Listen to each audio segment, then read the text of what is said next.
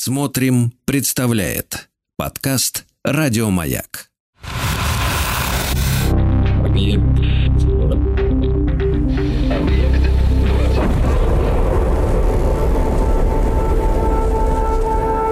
Объект 22. На маяке.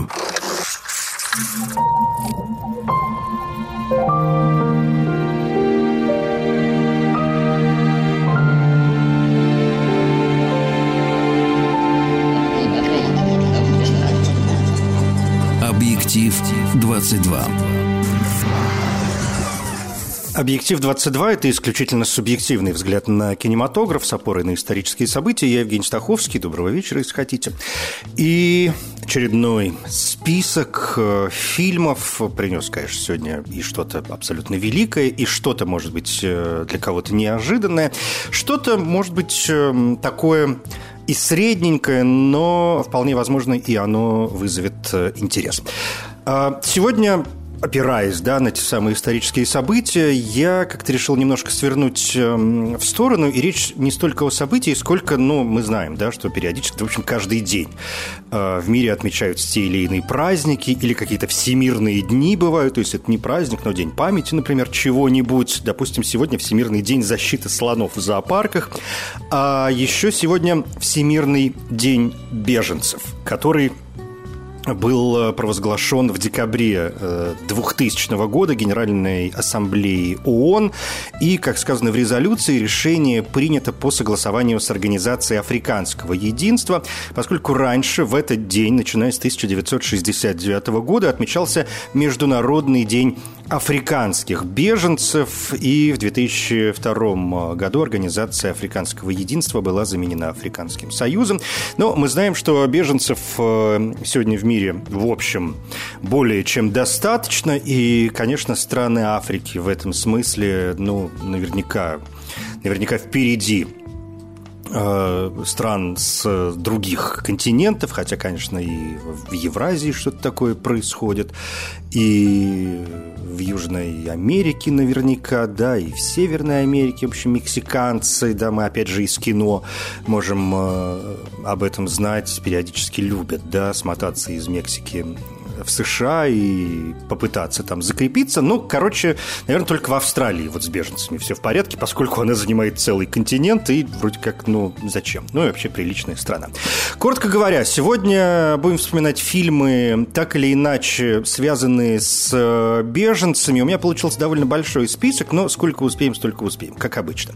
Вообще, э, начиная, наверное, с отечественного кинематографа сегодня – хочу заметить, что беженцы – это вот один из тех случаев, когда нам похвастаться особо нечем. Что вполне понятно. В Советском Союзе тема беженцев, ну какие беженцы? Ну алло, ну в смысле, ну действительно.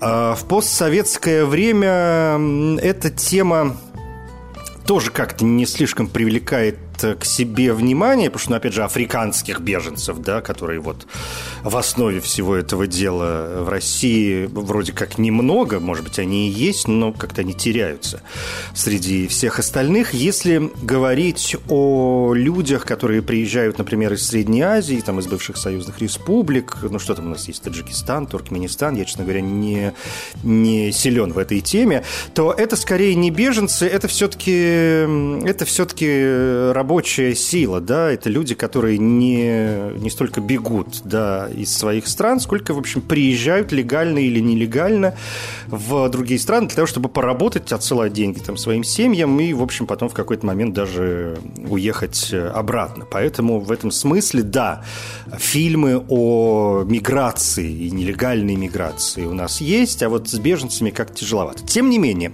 тем не менее, два фильма отечественных мне бы хотелось сегодня отметить сказать, э, первая картина еще советская. Э, это, конечно, спорно, что это фильм о беженцах. Э, это скорее, опять же, миграция. Но это вот такая миграция с беженическим настроем. Я сейчас говорю о советском фильме Александра Алова и Владимира Наумова «Бег» который снят по мотивам произведений Михаила Булгакова, причем не только «Бега», но и «Белой гвардии», и «Черного моря». Это первая экранизация Булгакова, кажется, первая, да, сейчас боюсь ошибиться, в советское время. Но мы знаем, что Булгаков долгое время вообще был где-то за гранью. Вот в 60-е и 70-е годы к нему стали потихонечку э, обращаться, но основное внимание, это, конечно, уже время постсоветское. А, в 1971 году состоялась премьера «Бега», и если вспоминать сюжет, то мы знаем, да, что речь идет о гражданской войне. Красные, белые и, конечно, белые, они пытаются, ну, какие-то части пытаются бежать из России, пытаются мигрировать. И э, в этом фильме э, люди сначала уезжают в Константинополь, э, пытаются там как-то что-то устроиться, в общем, устраиваются у них не особо получается. Причем речь ведь идет не только о военных, да, не только о, о белых, как о солдатах, но и просто о русской интеллигенции интеллигенции, которая эмигрирует из России, что, по большому счету, в общем, тоже является, да, вот эти несколько волн российской иммиграции – и в ту же самую Турцию, и на Запад, наверное, в первую очередь о Париже мы знаем. Это, в общем, ну, это беженство. А как иначе? Люди туда приезжают, пытаются каким-то образом а, закрепиться, при этом уезжают ведь не только, скажем, те люди, которых мы сегодня помним, там, художники, артисты, поэты и так далее, но и люди совершенно обычные, о которых история вроде как молчит, но мы знаем, что они были.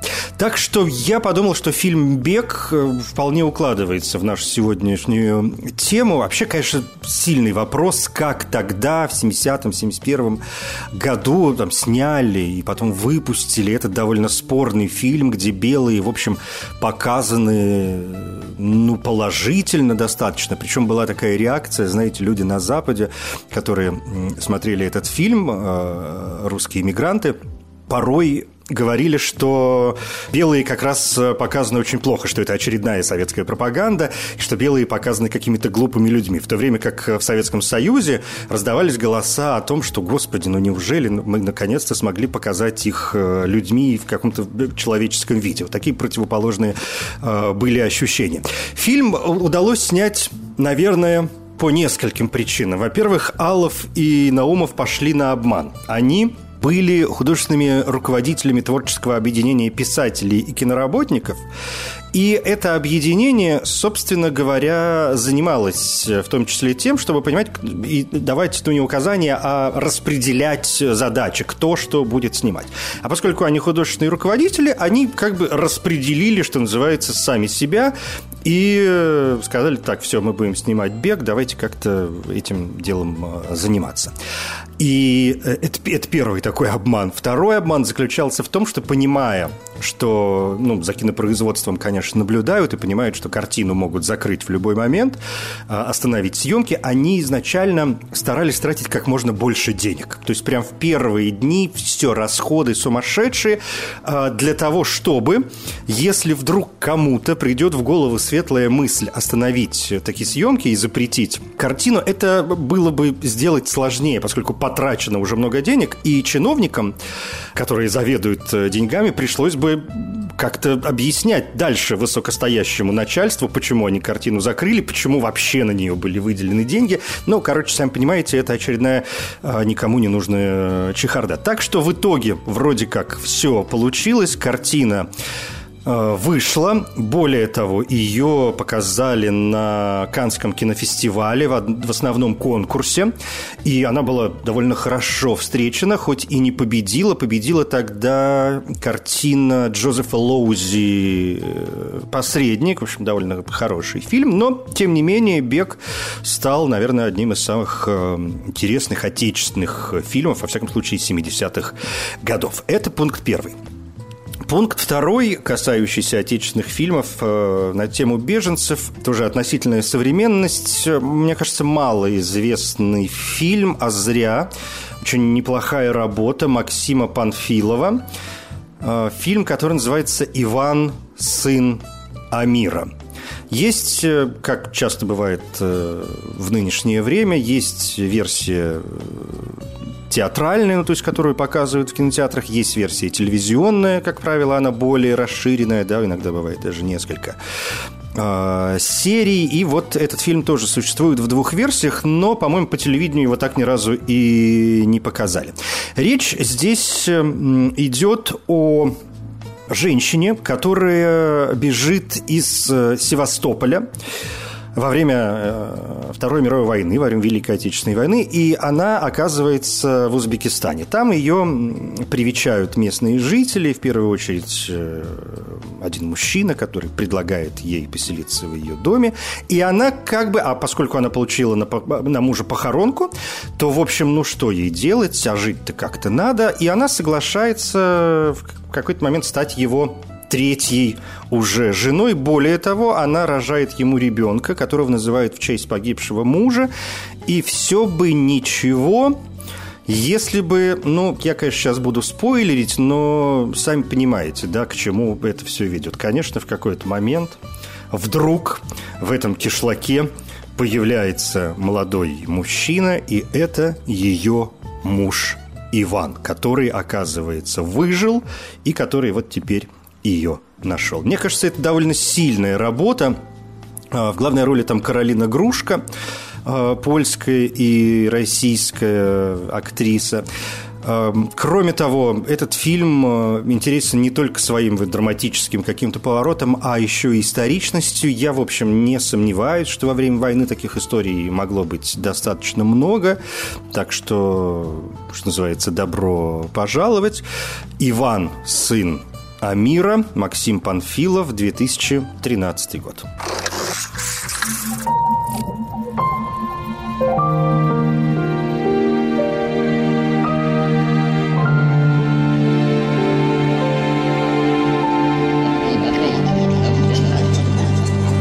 Объектив 22. Теперь ускоримся, пожалуй, поскольку, как, э, поскольку я уже сказал, фильмов много, и, как обычно, ничего не успеем. Не могу не вспомнить картину, которая называется «Стромболи», или «Стромболи. Земля Божья» в русском варианте, такой расширенный момент. Это картина 1950 года, картина Роберто Расселини с Ингрид Бергман в главной роли, итальянский неореализм, совершенно прекрасная работа, но тоже не без скандалов. А, если вспоминать сюжет, то Ингрид Бергман играет здесь э, литовскую девушку, которая...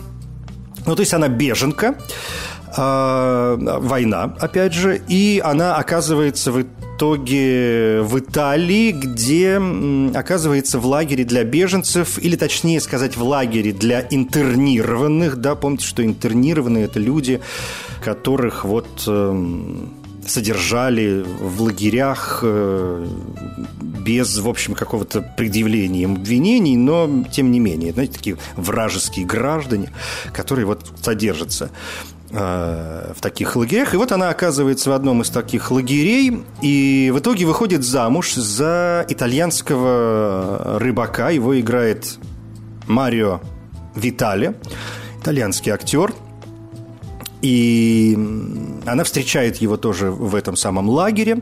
Он говорит ей, что мы можем как-то попытаться устроить прекрасную жизнь на его родном острове, который называется Стромболи. А этот остров расположен между материковой частью Италии и Сицилией. И они туда уезжают, и вскоре она понимает, что Стромболи, в общем, довольно суровая земля, совершенно не та может быть, даже сказка, которую она ожидала увидеть, что люди там довольно консервативны, э, более того, к иностранке непонятные они испытывают враждебность, и, в общем, жизнь ее, прям скажем, нелегка. Это совершенно прекрасный фильм, э, который был снят когда Ингрид Бергман сама написала Роберто Расселини письмо, в котором она говорила о том, что она восхищается его работой, она хочет сделать с ним кино, и они создали вместе производственную компанию.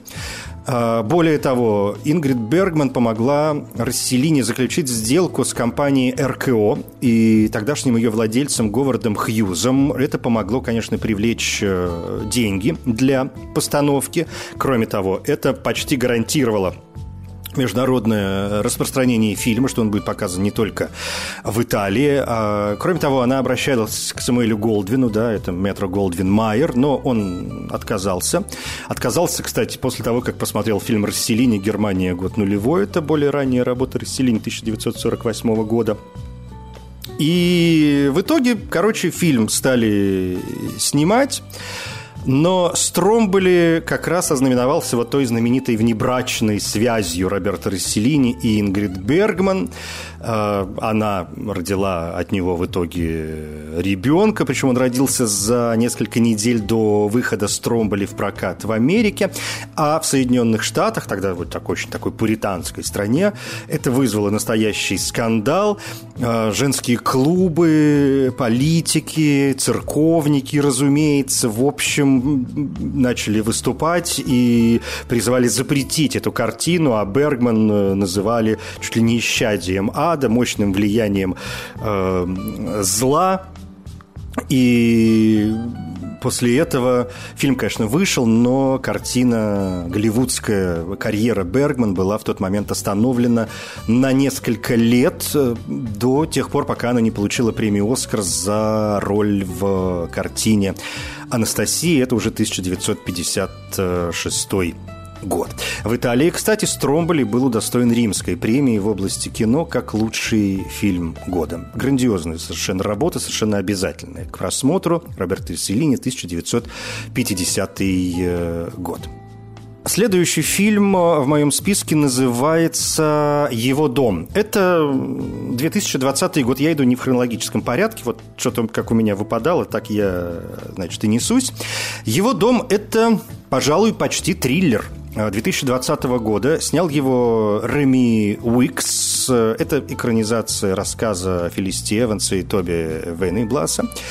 В фильме рассказывается история пары беженцев из Южного Судана, которые пытаются приспособиться к своей новой в жизни в английском городке, где они оказываются, но там не все в порядке, и кажется, речь не только о людях, которые как-то к беженцам относятся не очень, но и ну вот опять же не хочется спойлерить, но, знаете, мерцает, окей, скажу очень аккуратно, такая мистическая э, составляющая. Так что фильм интересен еще и с этой стороны, да, приспособление вот к этой жизни – тем более, что им вводят э, строгие ограничения, иначе им грозит э, депортация. Они, конечно, подвержены э, расизму, но у них есть социальный работник, который с ними там как-то взаимодействует. Короче, это очень тоже классный фильм. У него сейчас а, не помню точно, но точно больше 10 номинаций на премию британского независимого кино.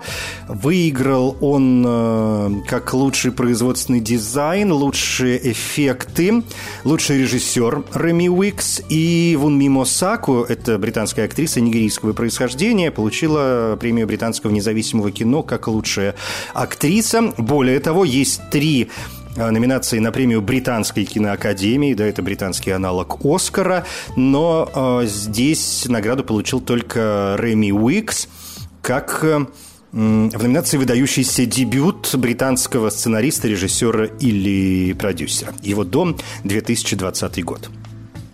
В первой части программы успеваю быстро сказать про еще один фильм. Он называется «Ложь во спасение» в русском э, варианте. Это картина 2014 года.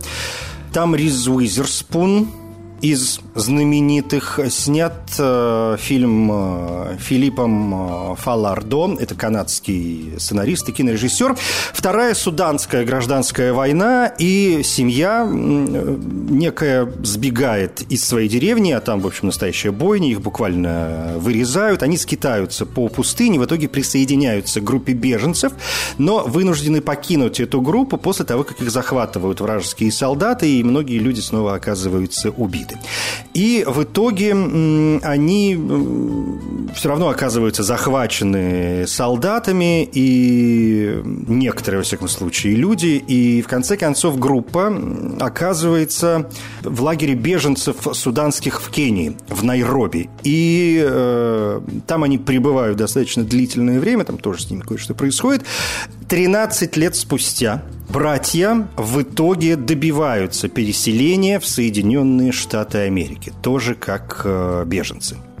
И вот здесь начинаются их новые, так сказать, приключения. Это хорошее кино, действительно довольно сильное. Интересно еще и тем, что несколько актеров, которые там появляются, да, которые вот играют, собственно говоря, этих беженцев, они реально прошли через гражданскую войну в Судане и прекрасно понимают, что это такое. Объект 22. На маяке.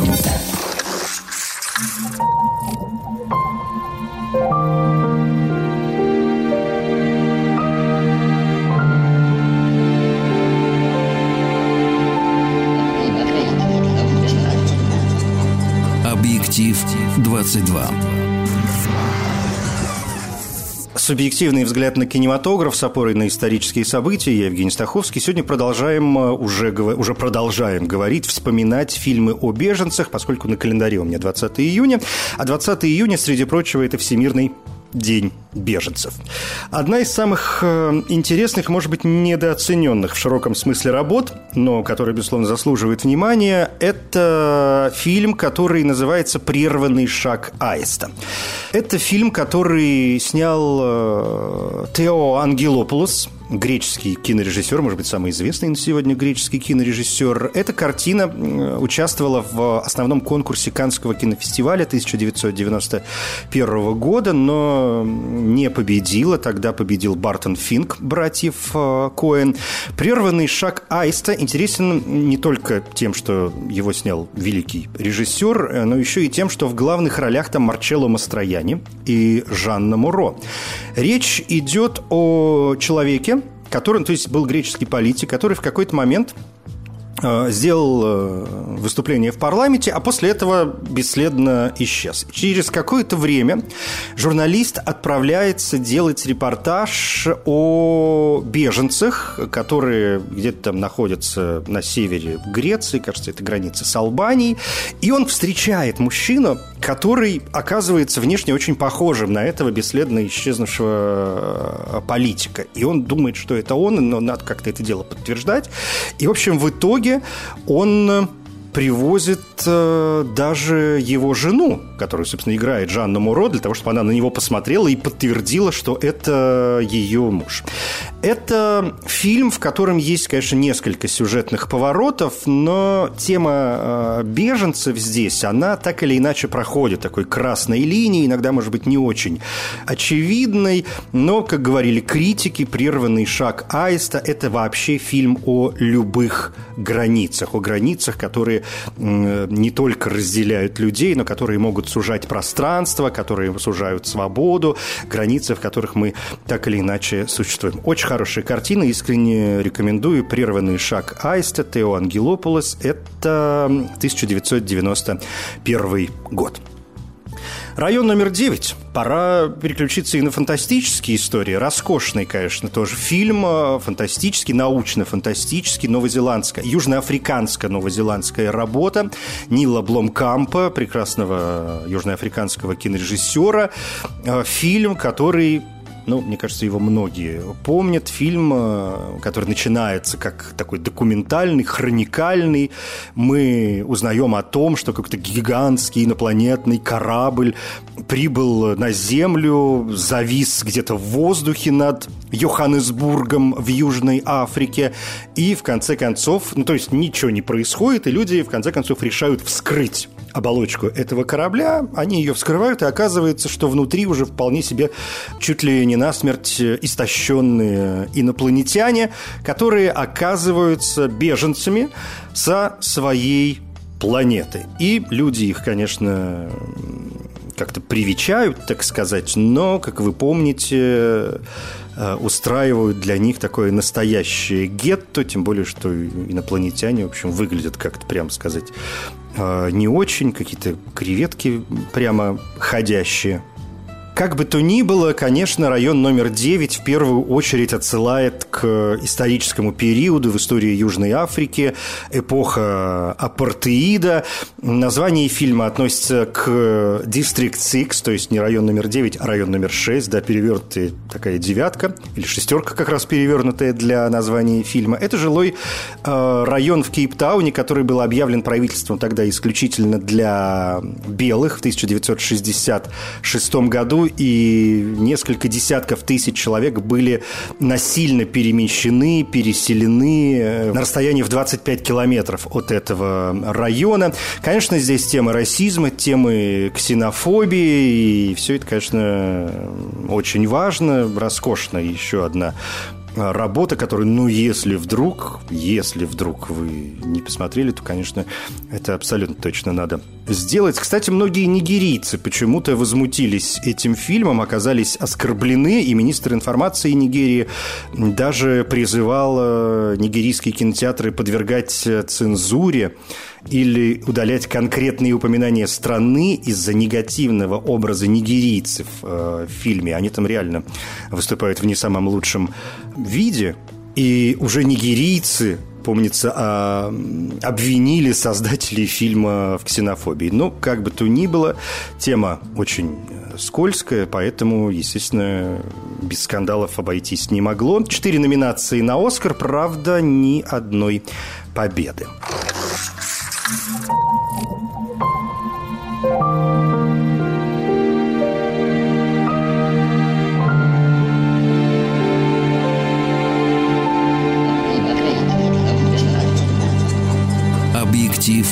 22.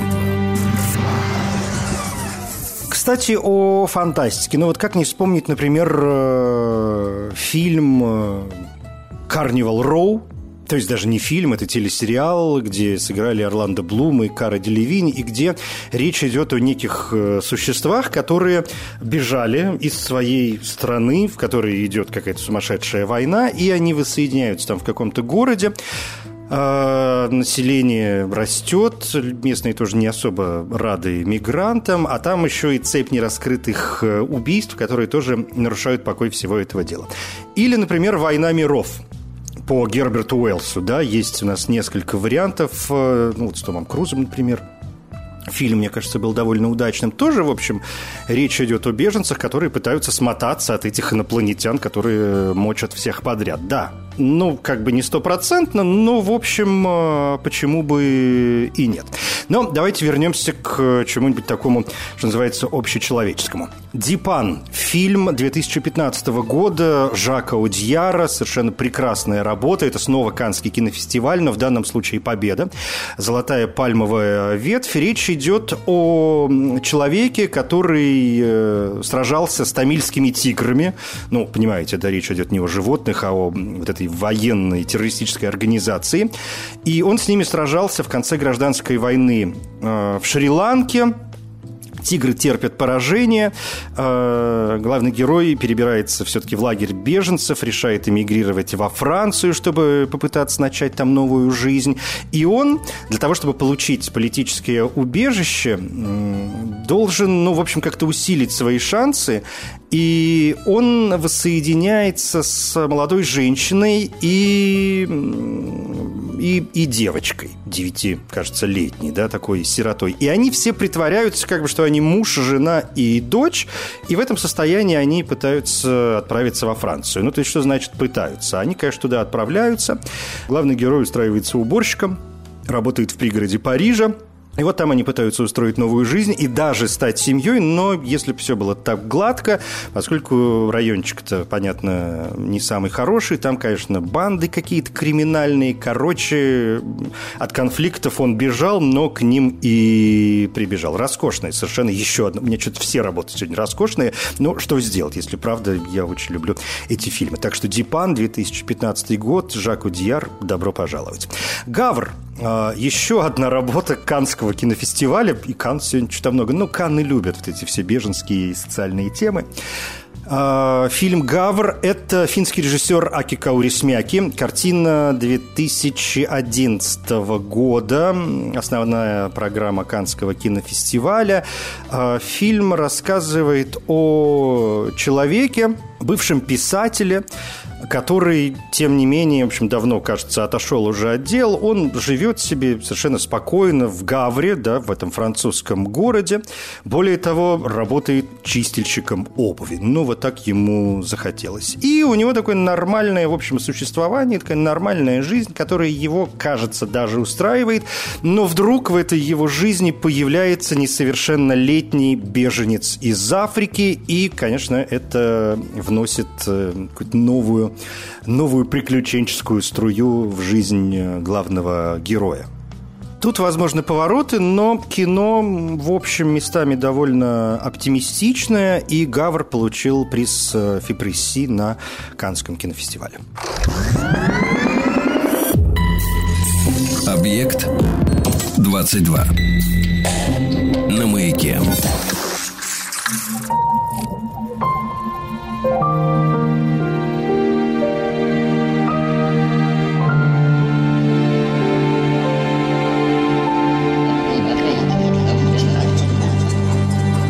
Объектив 22.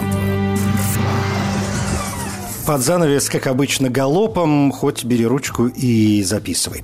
Фильм «Между двух огней», 2010 год, Э, Агнешка Лукасик снимала этот фильм, совместная польско-шведская работа, которая рассказывает о молодой женщине и ее дочери, которые спасаются от торговцев детьми в Беларуси. И они прячутся в лагере беженцев на севере Швеции, но туда надо было еще добраться, ну и, конечно, надо каким-то образом а, выживать. Очень сильная работа между двух огней.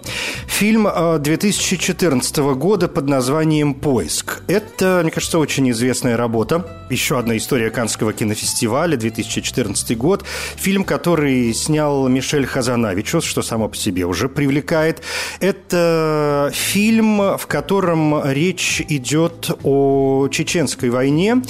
И по сути, в центре этой э, картины э, ребенок, который прячется сначала, а потом пытается сбежать, да, как-то переместиться, причем со своим младшим братом в относительно безопасное место. Очень тяжелое кино, совместное производство Франции и Грузии из великих Аннет Беннинг. Там в одной из главных ролей. «Поиск», 2014 год. Кстати, этот фильм, э, его сюжет позаимствован у картины Фреда Зиннимана, которая называется «Поиски». Этот фильм получил в свое время «Оскар», и это фильм 1948 года, но там речь шла о чешке, которая пыталась отыскать девятилетнего сына, выжившего в Аушвице, ну, то есть в Освенциме, и спасенного американским э, солдатом. Тоже вполне себе достойное кино. Черепахи могут летать или черепахи умеют летать, так еще переводят этот фильм. Картина иранская э, при поддержке Франции. И это это фильм, который был в списке претендентов на премию «Оскар» за лучший фильм на иностранном языке в иранском списке номинаций. Сюжет фильма а, строится на событиях, которые развиваются в курдском лагере для беженцев, расположенном на турецко-иракской границе в преддверии вторжения американцев в Ирак в 2003 году. И в центре этой картины тоже дети. И, в общем, еще один довольно тяжелый фильм в этом списке. Если о чем-то попроще, не могу не вспомнить американский американскую картину «Зеленый э, дракон». Здесь Патрик Суэйзи, Форест Уитакер.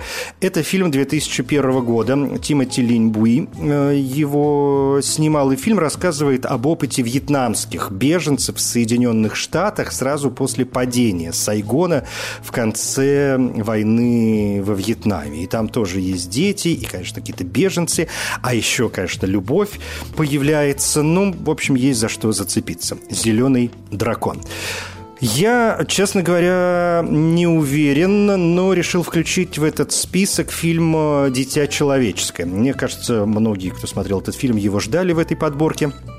Роскошная картина Альфонса Куарона 2006 года, и речь идет о будущем, 2027 год, катастрофа человеческая, люди не могут иметь детей, какое-то бесплодие, которое длится уже 18 лет, цивилизация на грани уничтожения, человечество грозит вымирание, и Великобритания одна из немногих относительно стабильных стран в сумасшедшем мире, где, ну, по крайней мере, хоть что-то как-то вообще функционирует. И, естественно, эта страна наводнена беженцами, которые спасаются от войн, от хаоса. И, конечно, для того, чтобы хоть как-то контролировать ситуацию, Великобритания превращается в такое довольно серьезное милитаризированное государство, где власти с беженцами, с мигрантами пытаются, ну, как-то бороться и взаимодействовать довольно-таки серьезно.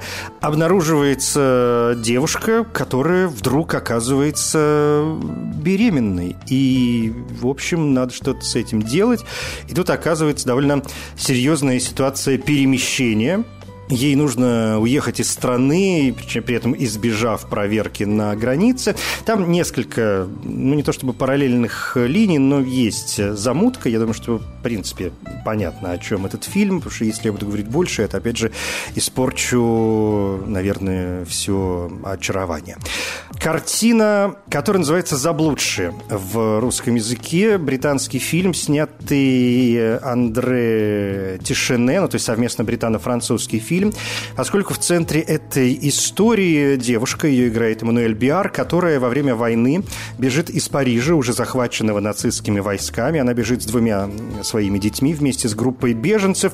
Они пытаются переехать на юг, но тут налетает германская авиация, и люди пытаются спастись, и она оказывается в обществе подростка Ивана, роскошная роль, к сожалению, очень рано ушедшего из жизни Гаспара Ульеля – он взялся не пойми откуда, но она не очень ему в итоге доверяет, но у нее нет другого выбора. И вот они в такой странной компании поселяются в заброшенном загородном доме в ожидании, ну, хоть каких-нибудь перемен или еще лучше окончания войны. Там с ними что только не происходит. Э, ну, роскошь, конечно, сумасшедшая. Заблудшие Андре Тишине. Добро пожаловать к Хартманам. Это почти комедия, но так, чтобы разбавить немножко обстановку. Германский фильм, 2016 год о семье, обеспеченной семье немецкой, которая решает приютить беженца из Нигерии. Но, естественно, не всем это нравится, но, тем не менее, это довольно оптимистичный фильм, так что очень хорошо, что он есть в нашей сегодняшней э, истории. И здесь я, пожалуй, поставлю точку. Понятно, что есть еще множество фильмов, посвященных беженцам, но вдруг у нас будет возможность еще когда-нибудь об этом поговорить и будет чем заняться. Это «Объект-22», Евгений Стаховский. Спасибо.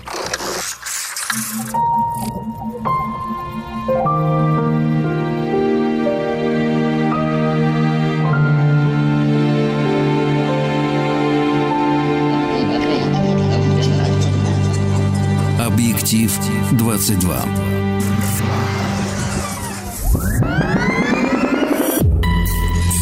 Объект 22. На маяке. Еще больше подкастов «Маяка» насмотрим.